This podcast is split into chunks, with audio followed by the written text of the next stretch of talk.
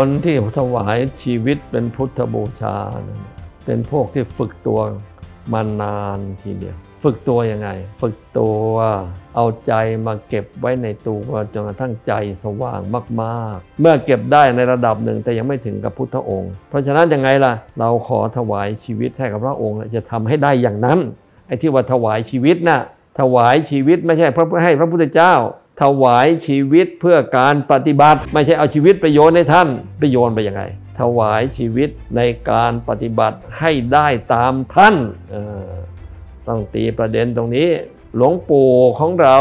ตั้งใจจะบวชเมื่ออายุ 19 ว่ายังไงจะบวชแล้วบวชก็จะไม่สึกด้วย ท่านมีความพิเศษตั้งแต่บวชปุ๊บท่านเขียนบันทึกเอาไว้ทำกรรมฐานทำภาวนาอะไรวันที่ท่านอธิษฐานน่ะท่านนั่งไปนี้เนี่ยถ้ายังไม่บรรลุ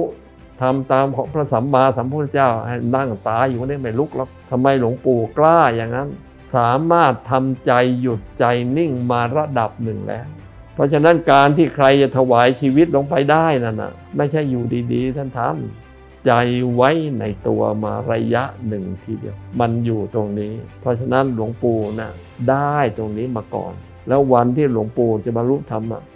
ได้สว่างเป็นพิเศษ ใจมันอิ่มของท่านอิ่มเต็มที่อธิษฐานถวายชีวิตเลย เพราะฉะนั้นเรื่องการถวายชีวิตให้กับศาสดาของตัวเองให้กับพระสัมมาสัมพุทธเจ้าอย่างเงี้ยของนี้ของจริง แล้วคนที่จะทำได้ก็คนจริงเท่านั้นเองคนที่ตั้งใจปฏิบัติจริง ปฏิบัติเรื่องเอาใจมาเก็บไว้ในตัว พระปัจเจกพุทธเจ้าทั้งหลาย ท่านก็เดี่ยวเดี่ยวด้วยซ้ำท่านก็ถวายชีวิต แต่ว่า ท่านเหล่านี้ล้วนเป็นคนใจเด็ดคือรักในการเก็บใจไว้ในตัวมาแต่ไหนแต่ไรแล้ว หลักการมีเท่านี้